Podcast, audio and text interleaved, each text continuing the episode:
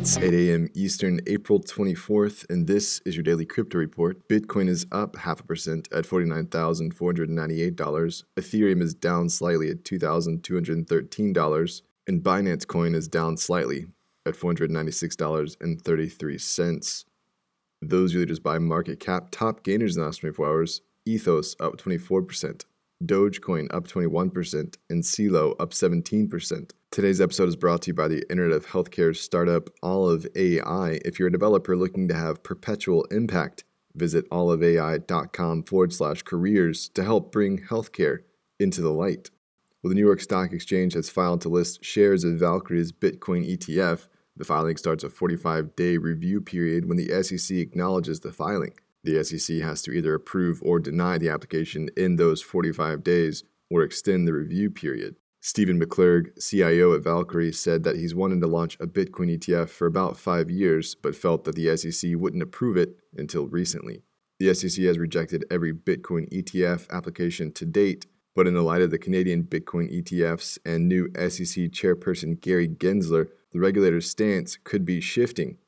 The SEC is currently reviewing four Bitcoin ETFs.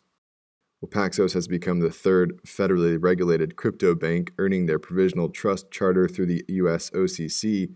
The new Paxos National Trust will come online as a federally regulated entity, offering custody services, stablecoin management, payment exchange, and other services. Becoming an OCC regulated trust is one way crypto exchanges can operate nationwide without needing to secure state level licenses in every state. Paxos isn't forming a full bank just yet, and it does not have Federal Deposit Insurance Corporation or Federal Reserve approvals, which it would need in order to form a full bank. Well, the tax collection department in Seoul has become the first city in South Korea to begin cracking down on individuals who may be hiding assets digitally using crypto.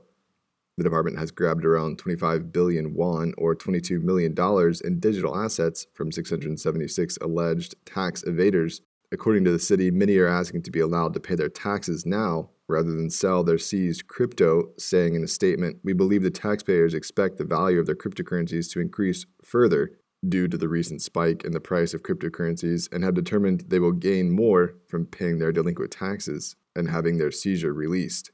And finally, early this week, in a very procedural move, a UK court ruled that Craig Wright can serve Bitcoin.org over the publication of the Bitcoin white paper. The gesture is symbolic and does not attempt to settle any questions around the origin of the Bitcoin white paper. The order allows Wright to serve the lawsuit via a generic email or Twitter, given Cobra, the developer behind Bitcoin.org, is not an acknowledged UK resident. This lawsuit, of course, stems from Wright's very widely disputed claim that he is Satoshi Nakamoto. That's all for us today. Visit us at dailycryptoreport.io for sources and links. Find us on social media, add us to Alexa Flash Briefing, and listen to us everywhere else you podcast under Daily Crypto Report.